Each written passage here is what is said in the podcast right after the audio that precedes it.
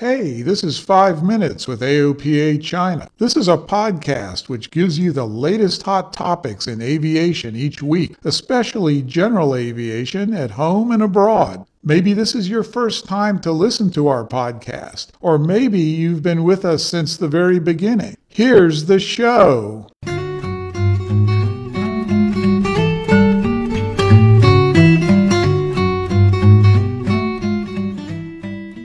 Hello, thank you for tuning in to five minutes with L P A China. This is Nick and Claire.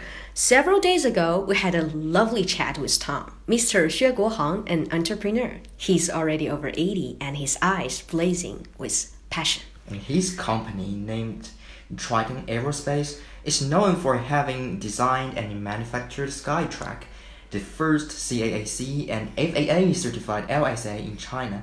It is proud to say that Skytrak has already been exported to America. A more ambitious future is on the way. Yeah, and L S A is short for light sport aircraft, but we could not understand it literally. This category of aircraft was established about fifteen years ago in the U S. As the population aging encroaches aviation industry, pilots from World War Two, Vietnam War, Korean War, and U S Air Force are retiring.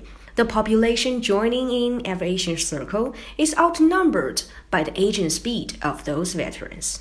And there are so many aspects to consider, and I think that can make a good topic with our friends in five p.m. aviation quiz. Sure. Barriers stand in front of the public to enter aviation circle. Among them, cost of training is one important factor. Next generation of aviation is a very big task.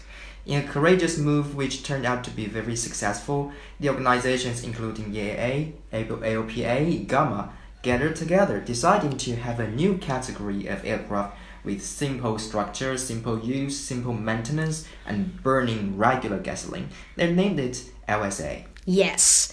And speaking of training, pilot training is not the only answer to aviation booming in China and the rest of the world. It's the aviation professionals, such as air traffic controllers, maintenance staff, engineers, and other backstage staff, working in offices that make the whole industry running.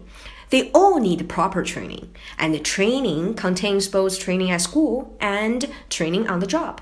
Let's hear what Thomas Xue say about the biggest challenge in his business. Okay, now, this problem, I would say fundamentally, uh, I'm, I'm saying this because I'm very concerned about the future of Ch- Chinese aviation. Um, I was extremely surprised that Chinese college in general, mm.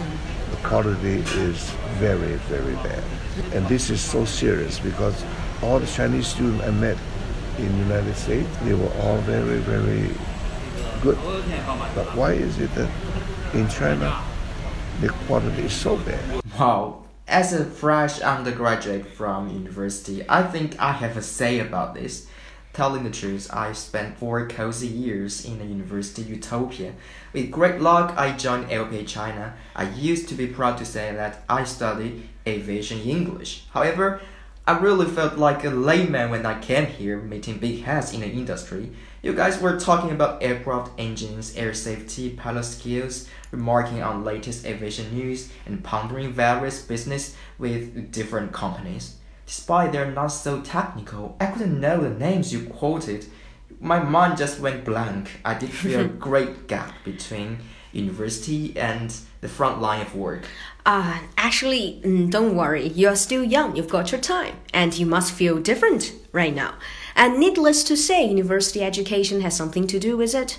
We should have learned more, but we can't expect to learn everything from courses.